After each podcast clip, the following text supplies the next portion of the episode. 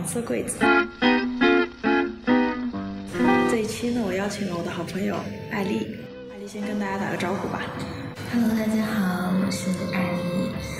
先跟黄色柜子的听众朋友们打个招呼。艾丽应该是我们老观众了吧？对，每一期黄色柜子我都听过。哇，谢谢你的支持哈。说一下我跟艾丽是怎么认识的？哦，我们是在呃一个邪教组织。对，有一个叫做“张宇觉醒”的知识星球社群。然后我们一起有做好几次 circling。对，嗯。然后今天呢，其实是想要呃邀请艾丽来，我们一起聊一下，因为艾丽她自己在心理咨询、禅修、呃灵性觉醒等等这方面都有很多的实践和自己的探讨。然后我跟他说起来也很像，就是我们两个人的轨迹有点耦合吧。对，所以今天很想要聊一下从心理咨询到灵性实践的各个方面的体会和体验吧。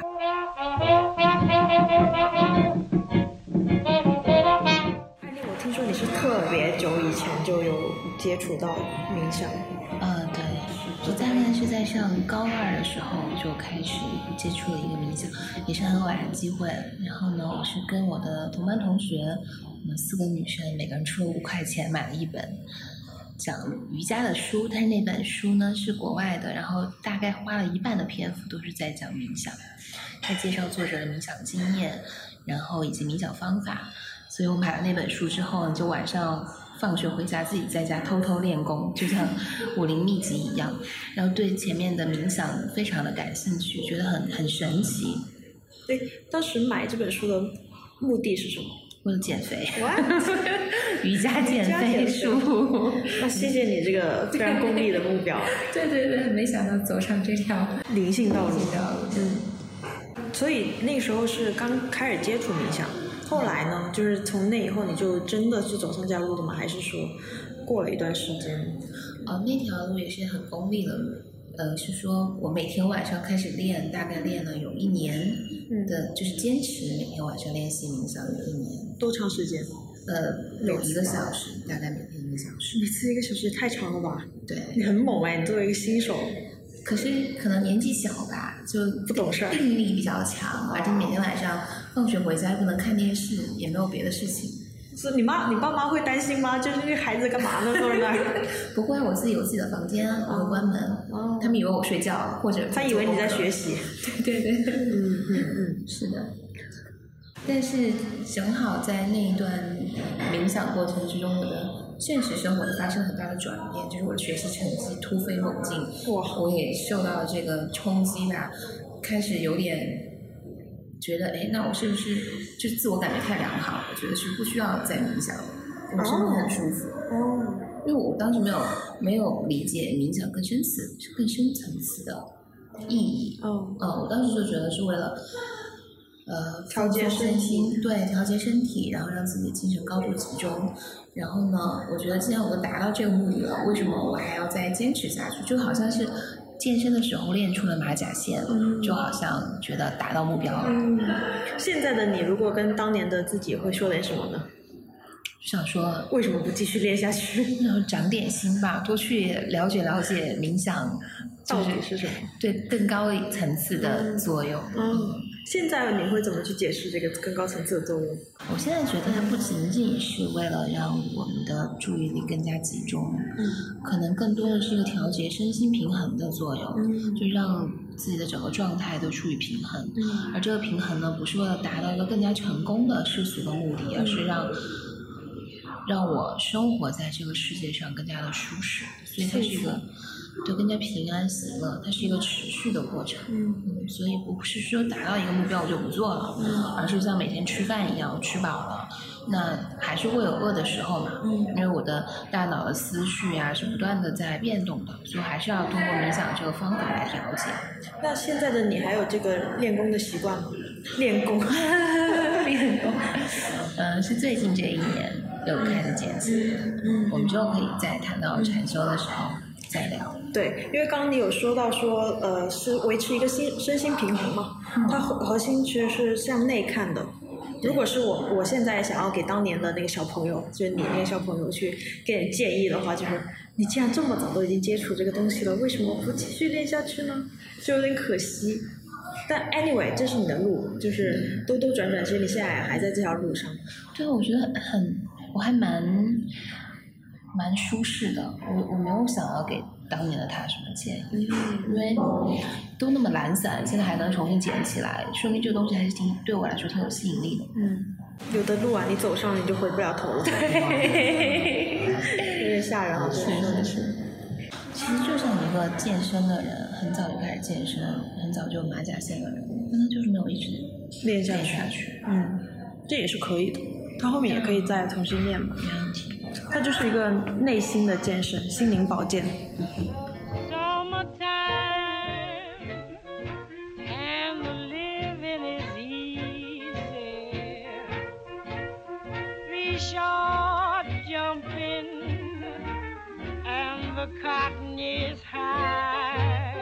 就有知道说艾丽，你有经过蛮长一段时间的心理咨询嘛？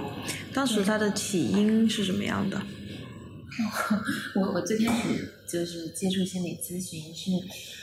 嗯，五六年前，当时我在一个爱奇里面，他们有免费的 EAP 的项目，就是免费的给员工做咨询，呃，不用花钱，当时主要是因为不用花钱。嗯然后呢，起因也是因为我自己在亲密关系里面遇到一些问题，然后我自己已经无法调节了。嗯。呃，还有工作里面也遇到一些问题，所以我就呃正好就寻求帮助。嗯。嗯，然后就每天会打电话，嗯，晚上打电话一个小时给咨询师，然后会跟他聊。是什么样的流派啊？当时是 CBT 的，就是行为认知行为疗法。后来你有转到别的咨询师吗？哦，有那个 EAP 的 program 呢，其实咨询师的品质，说实话良莠不齐。然 后是的，是的，深有同感。对。然后我自己大概尝试了四五个以后，我就固定了一个咨询师。然后我们花了非常长的时间，呃，那个咨询师来帮我区分我的情绪和我的想法。后来的这个是人本的还是精分的？那后来也是行为认知。哦。哦，就 EAP 里面全是行为认知。哦哦哦。嗯，然后 EAP 做了大概有。因为这样效率高，就企业就喜欢这种。对对对。嗯。对，我听到了。我听到了，我对 EAP 有很多的评判。是的。啊，不是 EAP，我对那个 CBT，就是那个行为认知疗法有很多的评判。嗯。我老觉得它治标不治本，当然它是有效的啦。嗯，对，我觉得他对我这种，呃，对一个曾经思维很强的人来说是有很大作用。嗯嗯嗯，因为就像他会让我觉得是条分缕析的，我们在做一件目标明确的事情，这个目标就叫做怎么样区分我的想法和情绪。嗯，我很愿意去做这件事情。你举个例子，什么样叫想法，什么样叫情绪？哦，我举个简单的例子，就我记得以前我在工作上对自己要求很高，老板给了我一个任务就。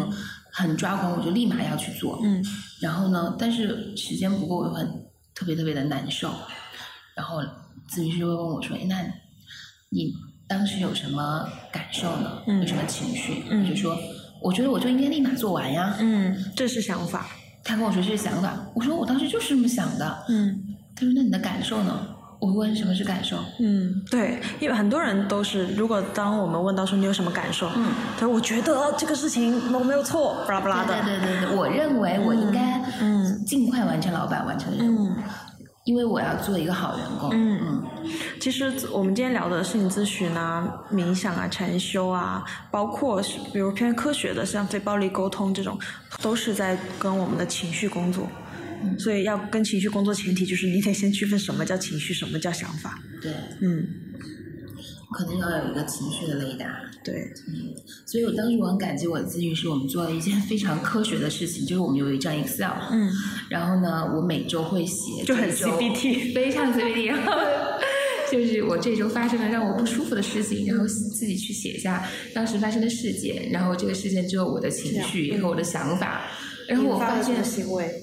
呃，对我自己做什么行为，然后我经常发现我的情绪和想法那一栏写的是一样的。哦，然后我们就会，我咨询师会，我着重跟我工作情绪那一栏，然后给我一些词库嘛，然后就去练习。对，这也是 CBT 疗法的一个呃特征吧，它呃经常会有课后作业。对，然后围绕着课后作业再来个点评啊、指导啊。哦，你也有吗？我没有，我只是了解 CPT，我没有，我没有接受过这个流派的。嗯，对，对，所以我就说很漫长，我的心理咨询很漫长，是因为这样过了一年之后，我开始自己去学习心理咨询的一些东西。嗯，然后看久病成医，久病成医。对，很多很多咨询师都是这样的。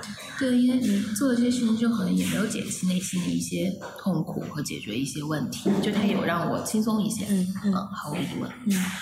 然后这样又大概过了一两年。嗯，哎，那就是你在经过企业这两年的的 EAP 以后，后来呢，有去外面找别的咨询师接受别的流派吗？呃，有，又过了大概又自己自学了两年以后，然后我还是想再去体验正正式的心理咨询，就是在咨询室里面一对一的，嗯，五十分钟一个 session 的传统心理咨询，嗯，我就去了一个呃挺大的心理咨询工作室，嗯，然后有寻找一个心理咨询师，呃，他的流派应该是更加偏向那个动力学、动力学和精神分析的，嗯，然后这个时候呢，我跟他分享，跟咨询师分享我以前的心理咨询的经验，嗯。那我们达成的共识是这一次咨询的议题是关于自我成长，嗯。去探索自己感兴趣的事情，嗯。以及认识自己。嗯，跟这个咨询师一共多长时间？一年多，哦，其实你也经历了两段咨询嘛，对，这两段下来，你对心理咨询的定义，或者说它是如何帮助到你的？呃，定义我没有办法定义啊，但是对于我自己切身的体会是我。自我的内心更加自由了，嗯。捆绑在自己身上很多束缚，就觉得很多我应该要做的，或者作为人应该要怎么怎么样，应该要优秀，应该要有更加体贴别人，就这样类似的社会规训，嗯。有帮我解绑。嗯嗯。然后我更加自由之后，我就内心变得更有力量，去做自己想做的事情。嗯，对我来说，就是心理咨询是一个，首先它它它创造了一个非常安全的空间，嗯在这个空间里面呢，你可以自由的去表达自己，对，然后咨询师会帮你做一件事情，叫做帮你的情绪命名。他会告诉你，哦，你这个时候是悲伤，是难过，是愤怒。在其实很多时候我们呃是忽略了情绪本身的，我们就做了很多事情，但是做完以后觉得不对劲，我不舒服，但我不知道那不舒服是什么，而且为什么。所以咨询师帮你做了这个部分，带着你一起。然后呢，在这个过程中，呃，可能跟我的议题有关系嘛，对于我来说，就是咨询师会帮助你看见你自己。嗯看见自己，可能看见自己的情绪，看见你自己的需求，看见你自己的脆弱嗯。等等。当你看见自己以后，那个疗愈其实就在慢慢的发生。你说到这里的时候，我还想到一点，嗯，其实心理咨询是助人自助，然后在心理咨询师帮助你的这个过程里面，他通常是借助我自己的嘴巴，嗯。来命名情绪，嗯，是，然后让我自己去看见自己的脆弱，他不会直接讲，而是让我自己去发现的这个瞬间，那一个叮嗯。的启发的瞬间，我觉得那是最有疗愈的瞬间。是我最近刚好在看一本关于精神分析的书嘛，嗯。那里面就说咨询师呢，其实是像是你在丛野丛丛林里面的一个陪伴者，他其实不是一个向导，因为他也不知道你这个丛林里面会不会突然冒出一个猛兽，他也不知道前方的路是什么，但是他会陪着你安全的度过这个丛林。那路在哪儿，其实是你自己去发现的，嗯。咨询师是帮助你一起去发现，嗯。就还蛮妙的。然后还有一点就是在心理咨询室里面，我经常会放声大哭。哦，是那那些那些眼泪是我走进咨询室之前没有想到的，嗯而且在平时我也不会那样哭的，嗯就可能是因为咨询室让我觉得很安全，嗯然后情绪愿意敞开，愿意通畅的流泻，嗯然后就会毫无遮掩的、没有没有顾忌的、羞耻的去流眼泪。嗯嗯所以我通常咨询完了之后都非常累，浑身无力，因为哭的太用力了。嗯，挺好的。对，然后我们在咨询室里面有个很重要的议题，就是我到底喜欢做什么事情。嗯我我很挣扎于我没有什么喜欢的事情。嗯嗯，以前觉得心理对心理咨询很感兴趣，但是学了两年以后又觉得天呐，心心理咨询好难哦，我做不了心理咨询师，嗯然后就很无力。嗯呃，所以跟咨询师在讨论的一个话题就是，如果我们我真的没有一个感兴趣的事情，没有一个喜欢做的事情，我这辈子要怎么办？嗯我还值不值得活下去？就很存在主义焦虑。对我当时也是这样的，就是我的人生意义到底是什么？为什么我现在生活这么混乱？我需要抓住一点意义感。嗯但其实我我当时我带去的议题，我以为是我需要一些意义的东西，但实际上是在寻找意义之前，我需要先把我目前的生活、我的感情状况、我的亲密关系先捋清楚，先把自己疗愈好了。其实你疗愈好了以后，那些意义啊、那些对 to do，其实就就会来了。是的，是的，嗯其实这也是说了关于冥想一个身心平衡，嗯就是你说的照顾好自己，理顺关系之后，你自己的大脑的波段去一个和谐之后，嗯，那个意义很多时候你不需要去解求，你不需要去寻求，你已经在体会那种很有很有趣带劲儿的生活。你已经开始有点灵了哈，讲的话，开始飘了哈，你 有没有意识到？对对，然后呢，再回到心理咨询，其实我我我的议题是从不优秀不配活、嗯变成了没有自己喜欢做的事情嗯就不配活。我已经不寻求优优秀了，就在第二段咨询里面，嗯但我还追求着说要有自己喜欢的事情。嗯嗯嗯。我最近有一个感受，因为我在结束我的第一段咨心理咨询已经一年嘛，整整一年。我有一天就特别难过，但是呢，我突然就想起来，我当时的咨询师给到我的支持和爱。嗯其实，在我跟他分离的时候，我是没有意识到说我是被爱着、被支持着的。哎呀，你眼光有点湿，我 感觉你都要哭了。然后，但是在一年以后，我在回顾那个时候，就当我非常脆弱和难受的时候，我想到了他，我就觉得很有力量，然后浑身是有被疗愈的。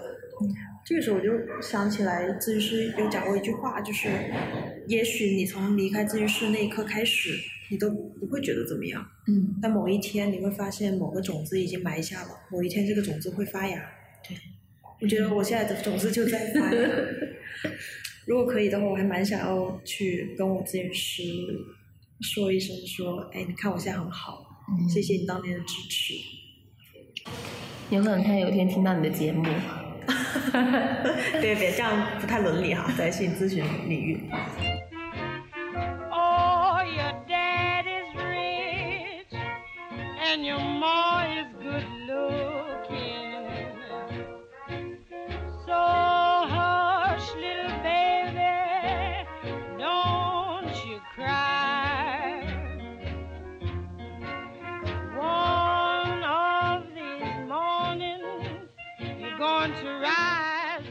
其实在我看来啊，就是整个心理心理咨询，它的视角是更 focus 在你的内心嘛，去帮你往内看。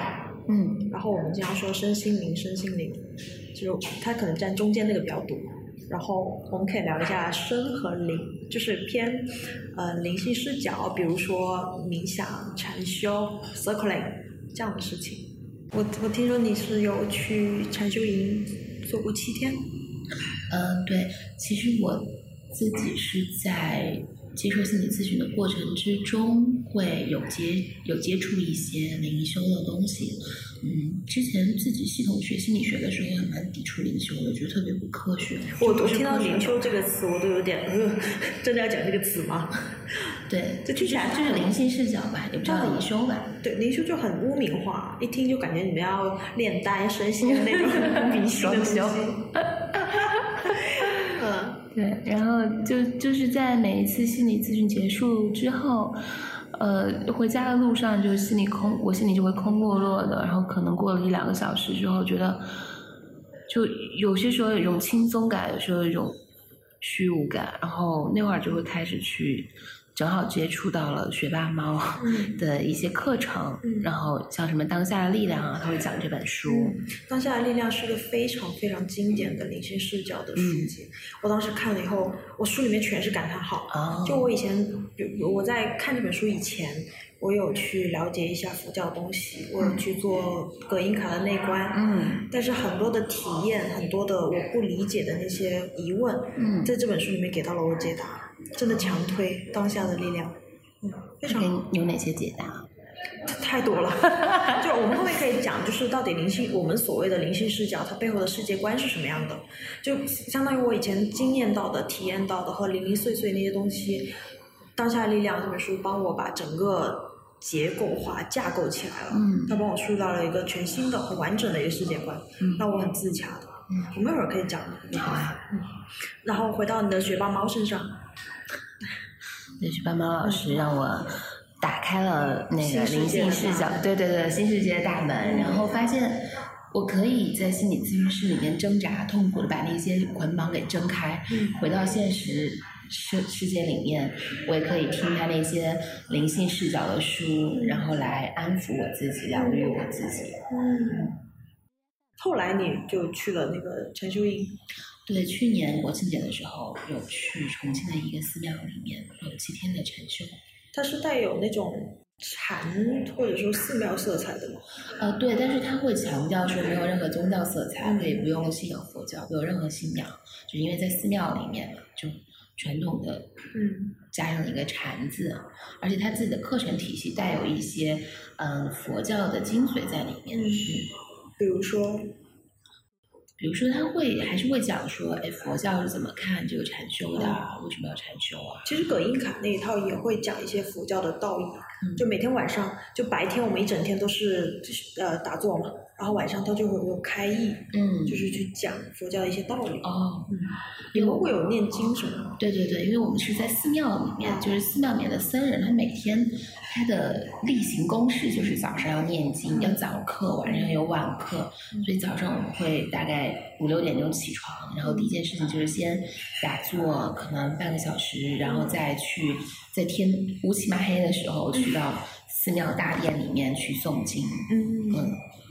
然后诵经的这个过程还蛮妙的，就我之前还抵挺抵触诵经的，我就觉得念什么一一帮人乌烟瘴气的，乌烟瘴气，真的很多人。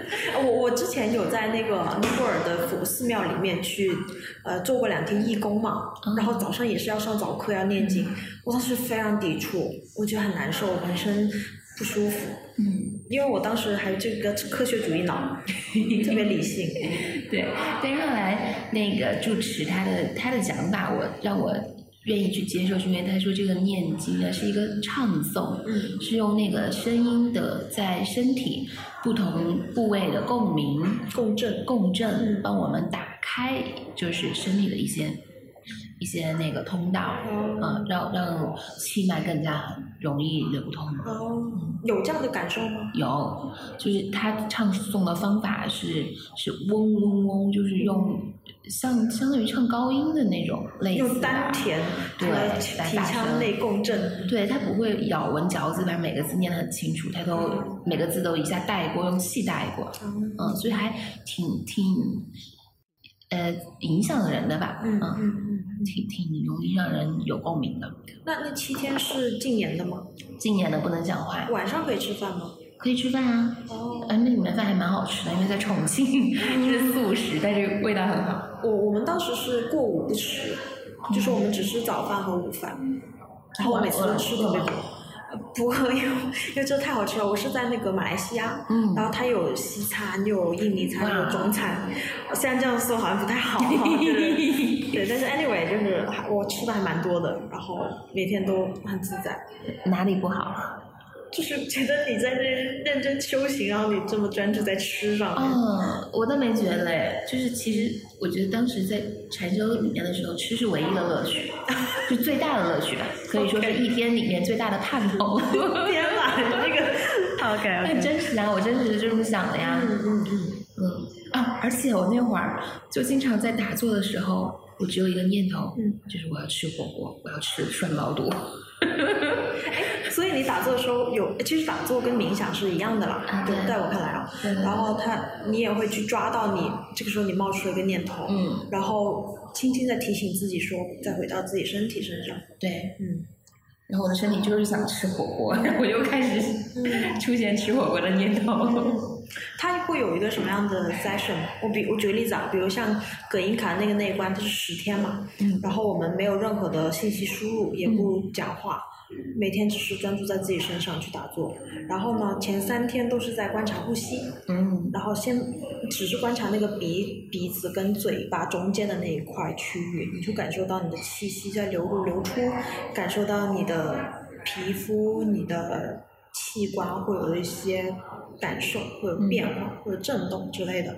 然后后面的七天里面，就是头开始做身体扫描，从头顶一直在到脚部，然后不断的扫描，不断的扫描，去提高你整个的觉察力，然后让你感受到身体的变化。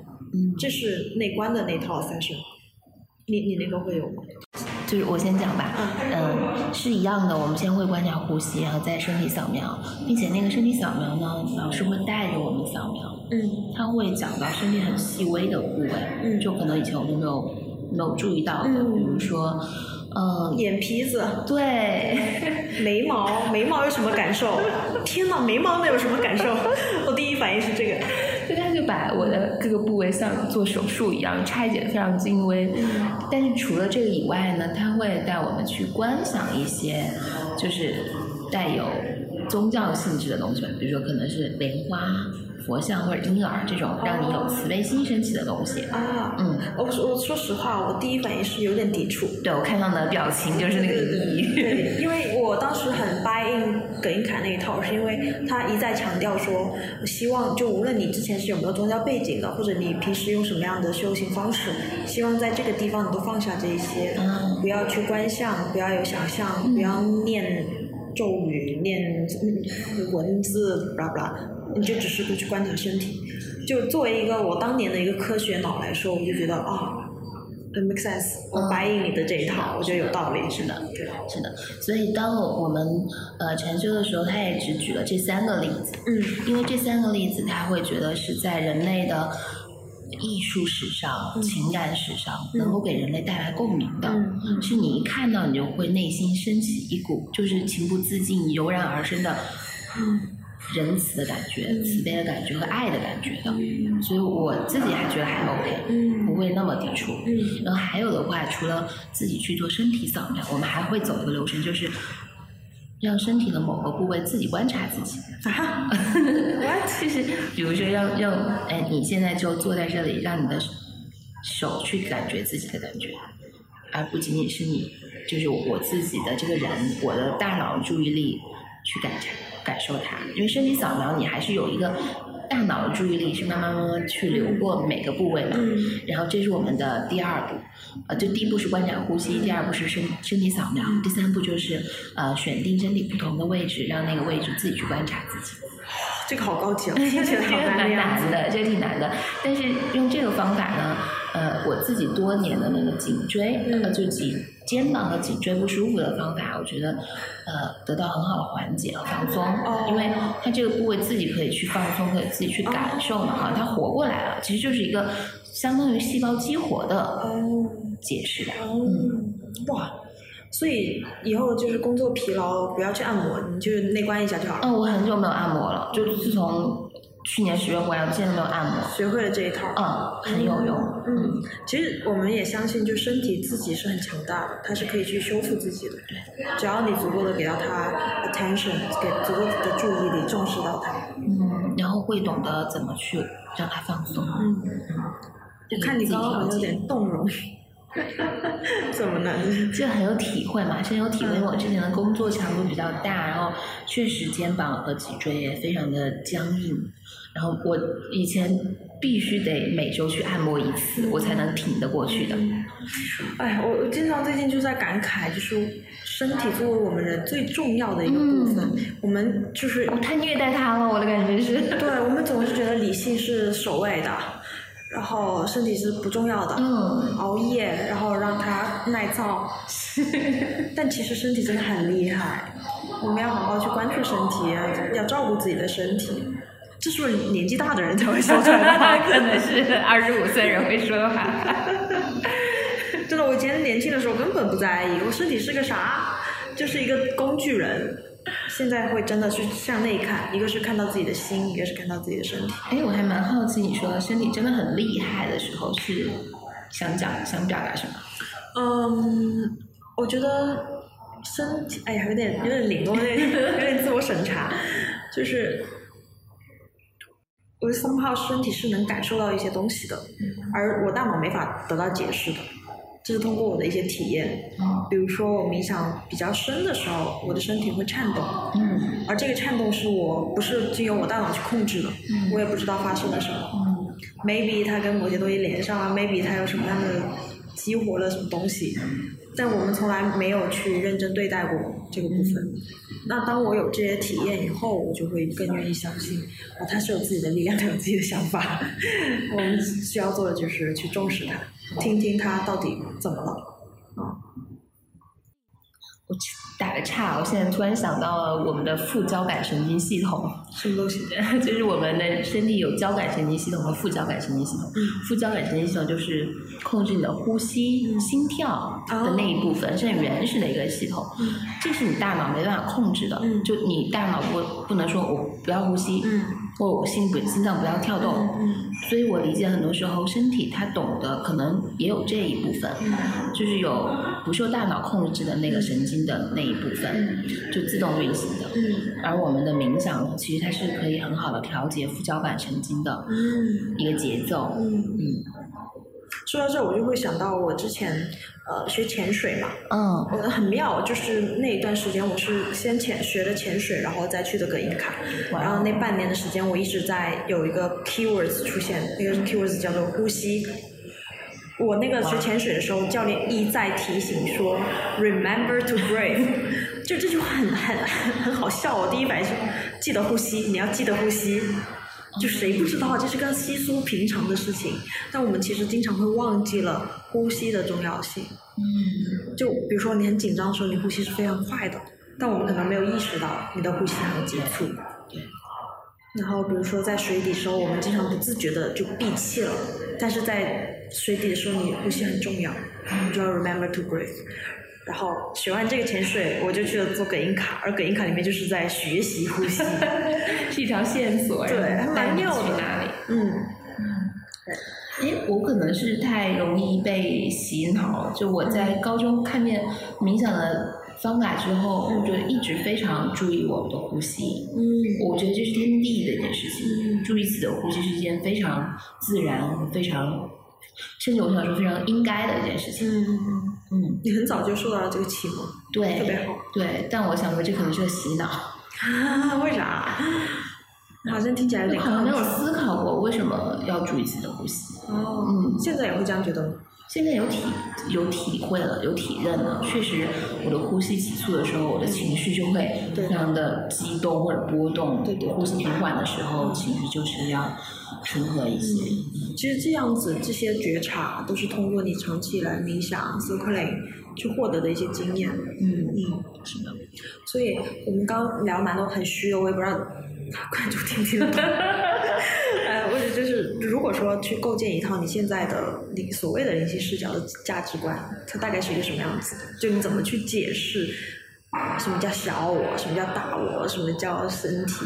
我看那个当下的力量的时候，它相当于给了我一个相对科学和实用的解释吧。嗯当下的力量其实不是一本非常的灵的那种书。然后呢，呃，后来我也包括看很多佛教相关的，然后其他宗教的，包括说南美的巫术的这种各个部落的文化，唐望的对，对对对，我就会觉得说很有趣，就这一套下来，无论是哪一个文化哪一套，甚至是心理咨询，它都是殊途同归的，它底下的那个同根同源就很像，嗯，这个很妙。我有不同意见。你说。呢？而且，嗯。我是觉得心理咨询跟灵性视角是两个维度的东西，嗯，心理咨询是建立在科学的整个大框架之下的是建立在意识，就在他在工作，他的工作对象是潜意识浮现出来的意识那一部分，他是想要去看有哪些东西可以从潜意识里面被挖掘出来。嗯。但是灵性视角是完全就从潜意识的根部去工作，嗯，就是让潜意识都不要发生，不要发声，好吓人啊！你要不要修正一下？让让潜意呃灵性视角是让潜意识的部分消散，嗯嗯，嗯看见并消散。嗯，我记得我当时很怎么说，很被激，很被鼓舞吧，就觉得哇，这一套真的是做的太对了。嗯的时候，我大概是呃都是通过经验、身体的感受，然后包括打坐冥想的时候，我自己的那种平和、喜悦，感受到爱的感觉。哦，那它背后的理论依据就是说，我会觉得我们生活中的各种各样的事情，其实都是一个现实层面的，嗯由小我构建出来的。嗯那个小我就是说的 ego，嗯呃，然后呢，小我背后它底下其实是有一个大我，嗯在英文语境之下，它经常写成那个大写的 self，然后这个部分在其他其他领域会怎么说呢？嗯，更大的存在。Oneness 对 oneness，或者说更大的存在，嗯，然后它底下这个更大的存在其实是合一的，嗯。就是说佛教说的无无分别心，我和你其实都在那个更大的存在里面，然后在那个存在里面，你能够感受到很安全、很大的平和、很多爱的流动的，你会相信你是值得的，在那个最底层、最根本的地方。嗯甚至那个地方没有值得或者不值得一说。嗯，就是悟空是吧？嗯，对。但是我们经常在现实层面中遇到的各种各样的困难、苦恼、痛苦，是因为上面的那个小我，他在执着，嗯他在要求，他在执取，他害怕，他害怕失去，他害怕呃会失呃丢掉一些东西，所以会生成很多各种各样的痛苦。嗯结果在说的这一套，完全就是《心经》里面的那一套，所以在我看来，就很多都是殊途同归的，像我最近还蛮蛮对对一个观点感兴趣的，就是说，就是你刚刚提到大我和小我，嗯。就那个大我是在我们整，就是那个说法是说我们的整个世界是一个游戏，就是一个电子游戏，嗯。那个大我是在屏幕外面的那个，嗯然后小我就是那个游戏里面的角色，嗯所以你生在这个游戏里面各种情节，然后遇到各种人、支线任务，就是那个游戏角色，他就他就是需要玩那些东西，他就是来体验的。嗯他为什么要来玩呢？是因为大我把他自己投身进来了，嗯他想要玩。嗯然后其实我们每个人都已经是大我。嗯，对对，有一句话就是说，其实每个人都是佛，嗯，只是说你有没有醒悟过来，有没有意识到你自己是佛。对，嗯，但说到这儿，我就是我最近很翻译一句话，叫做“没有开悟的人，嗯但是有开悟的行为”。嗯这句话的背背后的意思是说，或者说我我更在意的是说，我们修行或者冥想不是为了到达某一个状态，当我们到达那个状态以后，我们就升天了，我们就成仙了，我们就成佛了，我们就永远没有痛苦了。我现在目前这阶段我是不相信的，或者说，呃，就算有，但我也不追求。因为我觉得人世间的荣华富贵、七情六欲 还是很好玩的。我愿意在这个呃这个游戏里面去享受，然后同时当然不可能没有，不可能全是享受嘛，必然会有很多痛苦。但是对于我来说，什么叫开悟的行为？就是我们每一次遇到这些痛苦的时候，我们能够有一个视角去帮助我们去解脱，帮助我们换一个方式去看待，然后就会发现哦，其实也没有那么重要。当你发现没有那么重要的时候，那个那个痛苦本身就会消散。你说有一个另外的视角去解脱。我最近遇到有些朋友会觉得这个灵性的视角是个逃避，而不是解脱。这是一个很久的对，是一，个非常或者多大流行的一个对，话题。就很担心说，哎，你成佛了，你会不会就无欲无求了？你会不会对于这些金钱就不渴望？啊不是的，不是的，我我说的不是这个意思。嗯我说的逃避是说不去面对，不去面对生活中的困难，而是就想着没事的，没问题的。嗯然后呢，很多人会把问题压抑下来，情绪压抑下来，嗯而只是通过灵性的这个所谓的灵性的呃理性逃避想对想法理性逃避。嗯嗯嗯，会有会有，这就是啊、很多时候就是走走弯路了，或者说走到歧途上，我觉得就会有这样的情况。我是觉得这不是真正的灵性视角。对对对对对对，同意同意。然后在这个层面上，我就觉得心理咨询和灵性它有 overlap 的很相似的地方，就是当你逃避的时候，其实是你不愿意去看见那个情绪，你会觉得这个事情很烦，然后你就想要转移注意力，嗯去做别的事情。嗯但很多时候，当我们的情绪被看见了以后，它就会得到宽慰，对然后得到缓解，然后就事情就 work out 了。其实你都不需要去做什么，你只需要看见它就可以了。嗯，而我现在想要说的灵性视角是，是真的以很柔顺的心态、很温柔的心态去看见这些情绪，嗯告诉他没关系，你很安全，是接纳的，对，是一种。呃，更加更加敞开的接纳，嗯嗯可能这个灵性视角会让我更加无条件的去爱。嗯嗯，还有一个，还有一个呃很有趣的想法是，为什么我愿意去尝试这些灵性视角？是因为我已经太，我已经努力到我自己的极限了，我没有办法再努力了。嗯就是在世俗意义上，嗯，我自己已经能做的都做到了。你已经是个很世俗意义上很成功的女士了，你知道吗？现在我们但我艾丽老师不这么讲大概就 年收入嗯，倒也不这么讲，对公司高管嗯，你把我卡掉。对，继续讲，继续讲不好意思打个岔。是因为我我我的经历是一直都告诉自己要努力努力努力，可是有一天我的身体告诉我努力不了了，我就是不想努力了，嗯。不管我再怎么鞭策，我就是努力不了了。嗯。所以我就想，那不然偷个懒，嗯。或者说好呃玩耍的心态出来了，我玩一玩吧又怎么样？嗯。就就花两块钱买个彩票嘛，中不了奖我也就浪费了我一点时间，嗯，或者就多花两块钱。所以是带着这个好奇心去接触灵性视角的，是然后发现它对你也蛮有用。哦，挺有用的。嗯嗯嗯嗯，嗯，挺好的。但是呢，其实我我们最近在说，灵性视角不一定就对我们有用，嗯，就是那个 oneness，它不是说为了有用才让你去相信的。取决于你怎么定义有用。如果你用我们很功利的那一套，精英主义的那一套有用，那它可能是非常没有用的。嗯，我说的有用是它最近让我感觉到平安，嗯但是呢，呃，不一定，当你开始去接触灵性视角的时候，你的生活就会变得平安。对，这可能有一个很漫长的过程，它取决于你的这个小我，其实在跳入这个游戏的时候想要去经历什么，嗯你会经历到你想经历的。嗯，这一句话就非常灵性视角。非常鸡汤。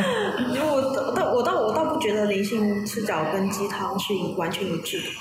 嗯，我觉得不是。嗯我曾经以为是，在我看当下那本《大山力量》那本书之前，当我的那个完整的灵性视角的世界观没有建立之前，我觉得它可能是鸡汤，而且我会担心它让我不不努力了，它让我无欲无求了，这是我小我的担心，你知道吗？嗯，但是我发现其实并不会，你小我该在这个世界里面摸爬滚打，该爱情情爱爱还是会这样做。对对只是，说，当你摸爬滚打，你累了，你痛了，或者说你情情爱爱的时候，这些所有的东西，你回到那个大我、嗯。那个回忆的那个部分的时候，你会发现这些东西都更美妙吧？对我来说，嗯，就你会可能更敏锐的感觉到爱，更能够去处理那些悲伤和难过，更能接纳自己和接纳你在经历的所有的一切，嗯，这是美妙的。甚至说那个灵性的视角让我让我确认了，让我明白什么是爱。嗯嗯，是的。爱是什么很难这个问题。嗯，我现在的体会就是，爱是一种感觉，嗯它不，我没有办法用言语去定义它，嗯但是我能感受到。嗯，那个从心底涌起来的那股暖流，对，是是。就是你你在你印象中里面所谓的觉醒和开悟是一个什么样的状态？我不知道哎，我觉得这个问题很难回答，只有觉醒的人才知道啊！我又没有觉醒，我哪知道？哦，对，我们之前不是还说过吗？这个世界上有三个东西是你啊只有体会到才，只有体验了才知道。你见过的人一定见过，你没有见过的人一定不知道。对，一个是爱情，第二个是鬼，第三个就是觉醒，是吧？哎不，我我我是另外三个，你说一个是爱，嗯，而不是爱情，哦一个是爱一个是性高潮，一个是觉醒。哦，对对对，性高潮也是，是的，是的。但在我看来哦，在我自己定义的开悟里面，你我都是蛮开悟的人。就我觉得开悟没有那么的高深，它不是说你要到达天堂，你要永远成佛，你要不悲不喜才叫开悟。我会觉得我自己是一个呃开始有觉察的人，嗯，你对自己真的很 harsh。对，所以可能灵性这条路走不通，走不通也就这样吧。无所谓。我觉得没有开悟的人，就是当你开始去看见自己，开始用一些视角、别的视角去嗯解释这个世界的时候，你的开悟已经开始了。只有开悟的事情，没有开悟的人。开悟的那扇门已经打开了。嗯，我我我我有一再的去，呃，认识到自己去不把开悟变成一种状态，是因为我很抗拒那种说有天堂存在的那个部分，就还是那科学脑吧，可能我觉得没有什么天堂，不要把修行变成一个我一定要到达某个目的地的地方，因为那个目的地是空的，你只要安住于当下。你去感受你每一个当下的那个行动、那个觉察、那个情绪就好了。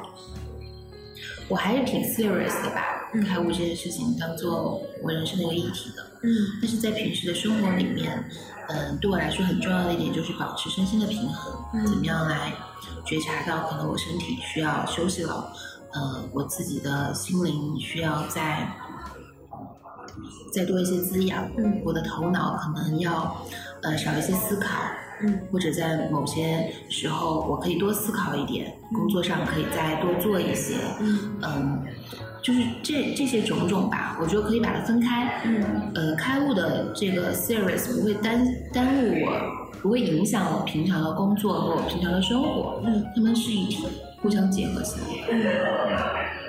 嗯其实这个世界还蛮好玩的，嗯，是的，就是。你你的那些荣华富贵，是像我们度过七情六欲对七情六欲，嗯，就享受它呀。只是说，我觉得灵性视角是帮助我去更好的经历这一切，不至于说我在痛苦的时候痛苦的半死，然后也让我更能感觉到爱。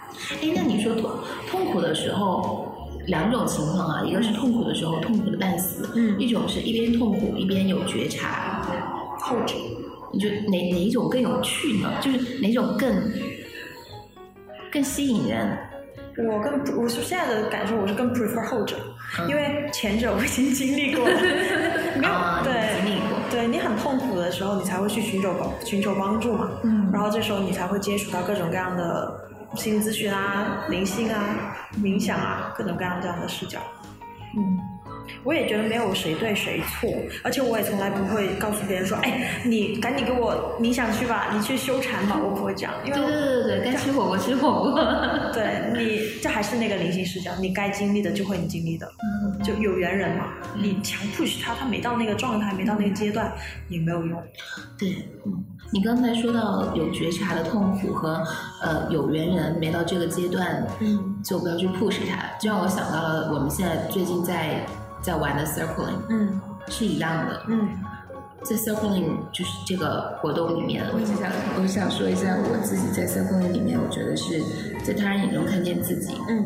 嗯，然后呢，就我在 circling 里面的痛苦，如果说在 circling 的活动里面我有被激发痛苦的感受，嗯。可能有人跟我一起去看见，或者我从别人别的参与者身上看到我的事情，嗯，让他可能是痛苦了。你没有意识到的一些情绪，在别人身上，别人看到了。对，我没想到发生事件 A，原来在不同的人身上会有 B、C、D 的情绪出现，嗯但这个让我看到了。嗯，而且呃，大家出现的这些情绪都是被允许去表达的。是嗯，是非常安全的，甚至是愤怒的、生气的。对，就是我们做了一个对比，就如果说心理咨询就是一个无菌实验室，咨询师他是不会给你一些他自己感受的反馈的，比如说他不会跟你生气。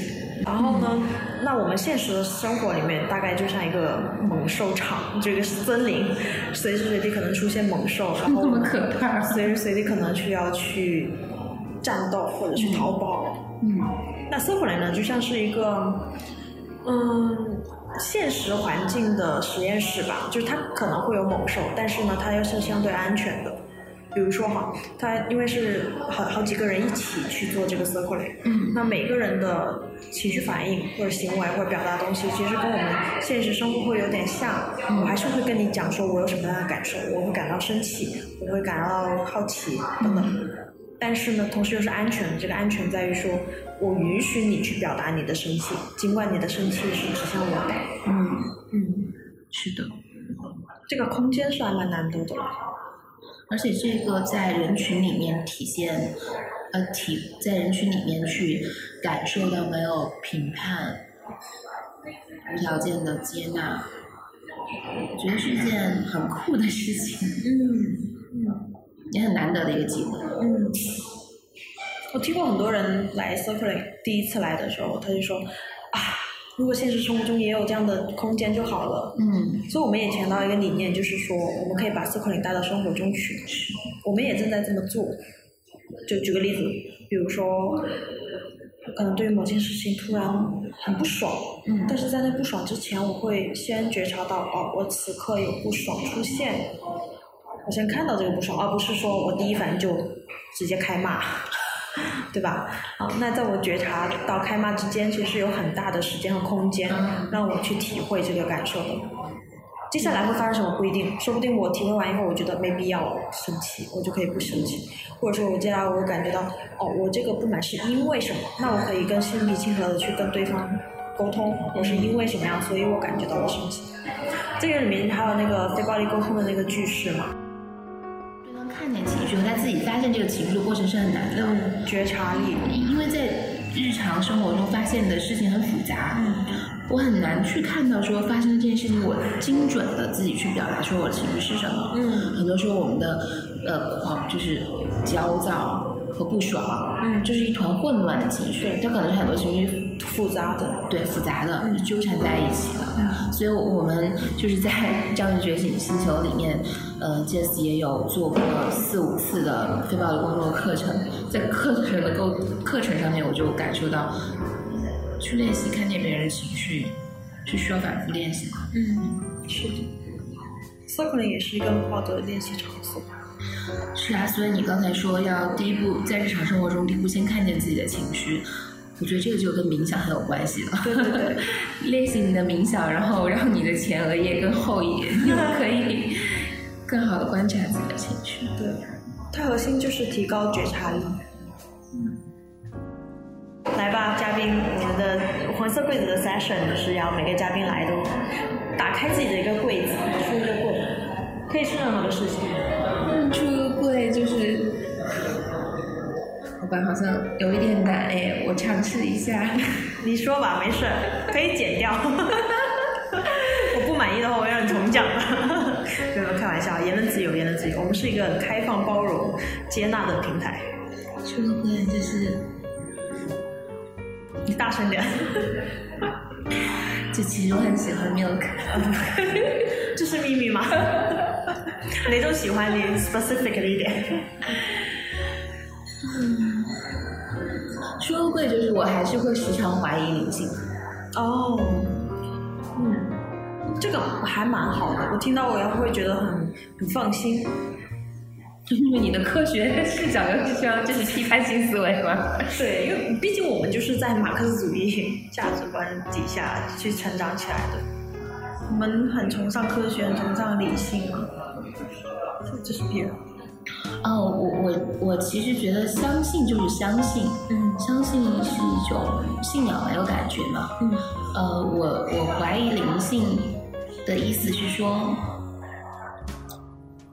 我从自己内心我是相信的，嗯但是我生活在这个世界上，我还是会受周围的人的影响。嗯我知道有很多朋友不相信，嗯然后当我自己感到挫败的时候，自己心情不好的时候，很多事情都没有办法解决的时候，我还是会有一点怀疑，我到底在干什么？为什么我不能重新回到那条精英主义的路上？嗯会有这种反复，但是呃，这种反复好像是非常正常的。嗯，我相信每一次的怀疑都是有意义的。嗯就是我觉得人生不是一条一直往上走的路吧，它是螺旋式的。嗯呃，举个例子，我前两个月就没有冥想，嗯因为我有一些体验，我觉得很烦躁，然后 所以我就远离了一段时间，但我也没有去指责我这个远离，就这么待着吧。我也相信某些路开始了，你就回不去了。没有没有没有要吓大家的意思，嗯，就就这样呗，你你该经验的就会经验。你说的这个冥想的反复，我也是很长，就接触冥想的比较早嘛。那其实中途有大概快十年的时间，就每年我也就冥想了四五次。暴露年纪了，暴露年纪了。但是现在感受到那种平安和喜乐，也是这么漫长的一条路上，我觉得它带给我的一个礼物。嗯嗯嗯，我的人生的一个很重要的词是好奇心。嗯，那好奇心分了两个板块，一个是对外探索，那是我前二十年一直在做的事情，或者零到二十岁吧，一直想说，哎，我要成功，我要变成零到二岁，零到二十岁，就这二十年一直在做这件事情。我要成功，我要变得很有趣，我要学很多东西，一直在对外探索。但是 somehow 某个 moment 你发现人生出现了一些问题，这个时候开始了对内的探索，对内好奇，你会去觉察自己的情绪，去感受自己的内心到底需要的是什么。然后我现在越来越觉得对内这条有趣多了。对我也觉得有趣多了。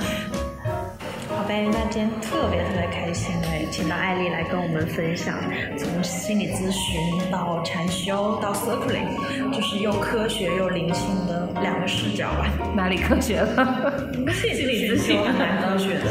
我跟你有点不一样，你是从呃先先有一个冥想的起源嘛，因为什么瑜伽减肥，然后到了开始接触心理咨询，然后同时呢，慢慢的开始接触灵性视角的这一套，然后又开始去禅修、在冥想、circling。